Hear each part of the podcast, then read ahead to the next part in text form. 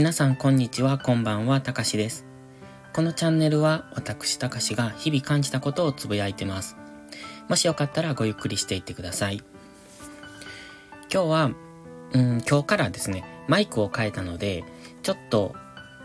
雰囲気が変わってるかなと思ってるんですが、今までよりも聞きやすくなってると幸いです。皆さん心が疲れた時ってどうしてますか？心が疲れる時ってたまにありますよね。うんと、私も休みの日はもう全然ダメ人間なんですけど、平日結構頑張ってるんですよね。平日というか、えっと、休みが、休みじゃない時かな。えっと、スタイフの更新とか、YouTube の更新とか、あと、いろいろ、それなりに自分なりに頑張ってるつもりではいます。ただ、たまに心が張り詰めてしまって、疲れてしまう時があるんですよね。そんな時どういう風に対処するかっていう、そんなお話を今日はしようと思います。心が疲れた時の私のおすすめは3つありまして、えっ、ー、とまあ他にもいっぱいあるんですが、とりあえず代表的なもの3つを挙げさせていただきます。1つ目は綺麗な景色を見る。そして2つ目は音楽を聴いたり歌ったりをする。そして、三つ目が、これが私大本命です。思いっきり泣く。と思ってます。で、まず、えー、っと、心が疲れてる時っていうのは、自然体でいることが大切だと思ってます。もう思ったまんま、感じたまんま、まあ欲望のまんまっていう感じでしょうか。寝たかったら寝る、笑いたかったら笑うっていう、ダラダラしたかったらダラダラするっていう、そんな自然体でいることが大切かなって思ってます。まず、綺麗な景色を見るっていうのは、私の中でこれは大切だなっていつも思います。うん、綺麗なものを綺麗って感じるとか、美味しいものを美味しいと感じるとか、うん、そういう感情ですね。あのー、本来人間が持ってるだろう感覚。これを使っていく。普段あまり使わないなと思うんですよ。大人になればなるほど、経験を積めば積むほど、そういうのって、うーん、あまり感じなくなる。というか、えっ、ー、と、慣れてしまうっていうのかな。だから、それをあえて感じていくっていうのは大切だと思ってます。例えば、春は桜、秋は紅葉みたいな感じで、その時その時に一番綺麗だなっていうものを見に行くっていうのは、うん、いいことだと思ってます。それってね、心に栄養を与える、養分っていうんですかね、与えると思ってます。で、特に綺麗な景色、まあ、綺麗な花だったりとか見に行きますと、心が現れたりしませんかね？うん、心が現れるっていうか、なんか、なんでしょう。心の上にかかってるもやが溶け、取れるみたいな。で、スカッてするっていう心がね。そんな印象に私はなるんです。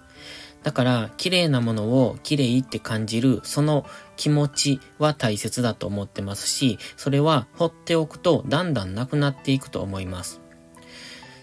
もちろん、初めて見るものっていうのは感動するんですが、それを2度、3度、毎年見ているうちに、それが当たり前になって、それを綺麗と感じなくなる、すごいと感じなくなる、感動しなくなるっていうのは、やっぱり心が慣れてしまっている、悪く、悪い意味で慣れてしまっていると思いますので、そこをあえて感じていくっていうのが大切だなって思ってます。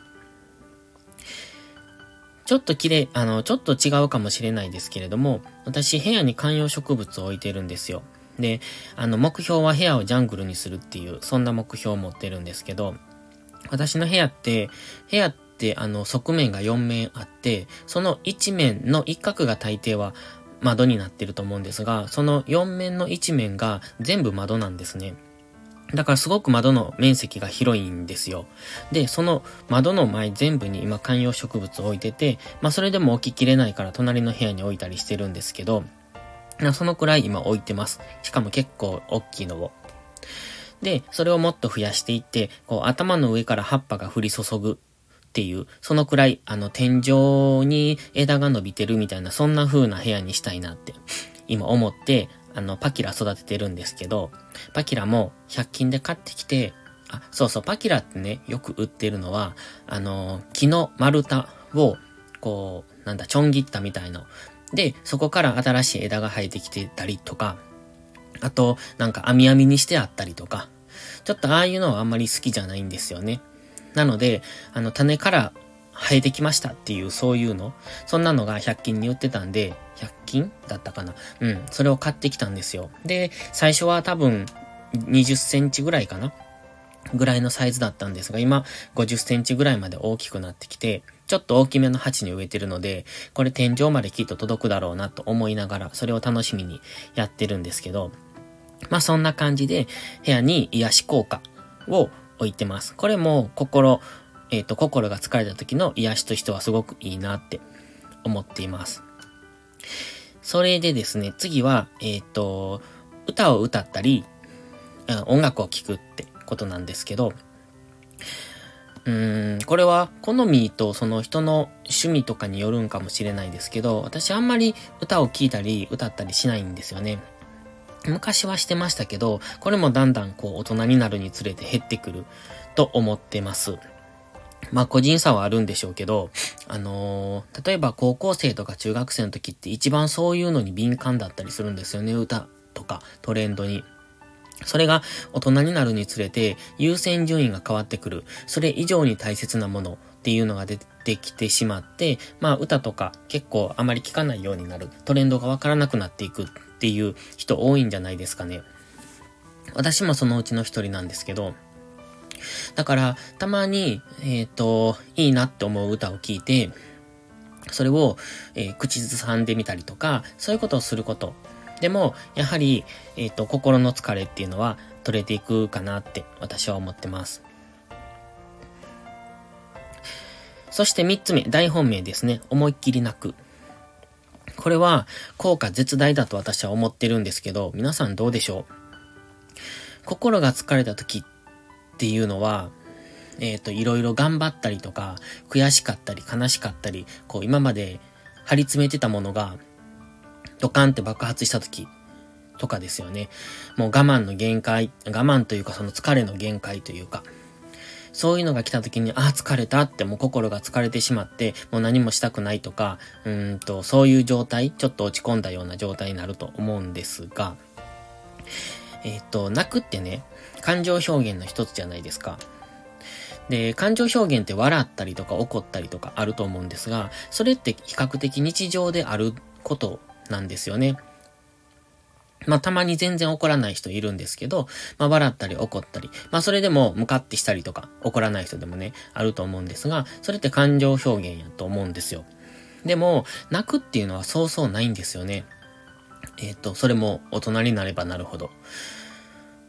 うん、ないなって思います。えっ、ー、と、だからこそ、その感情表現は必要だと私は思ってまして、えー、そういう心が疲れた時に心を動かすことをすると、えっと、なんだ、癒し効果っていうかすごくスッキリするって思います。これは、まあみんなわかると思いますが、泣いた後ってスッキリしますよね。でも大人になってワンワン泣くってことはない。でも涙流すっていうだけでも全然心が整理されたりしますので、それはすごくいいことだと思ってます。だからその泣くっていうのは、あの悲しくて泣くっていうよりも、心を動かされて泣く、つまり感動して泣くっていう方が私はいいなと思ってて、まあそれは、小説であったり、漫画であったり、まあ何でもいいんですけど、そういうのを見て、え心を動かされて涙流す。それが心に養分を与えて、それが心の疲れを取ってくれる。というか、まあ、涙で一緒に洗い流してくれるっていう、そんな感じですかね。だから、心が疲れてる時っていうのは、もう、わざとそういう感動するものとか、心が動かされるようなものを見て、それで涙流してスッキリできると、えっと、早く解消できるかなって思ってます。でも、そもそも心が疲れるっていうのは、そこまで溜め込んでるってことなので、それを日々、あの、発散していくっていうことをしないといけないと思います。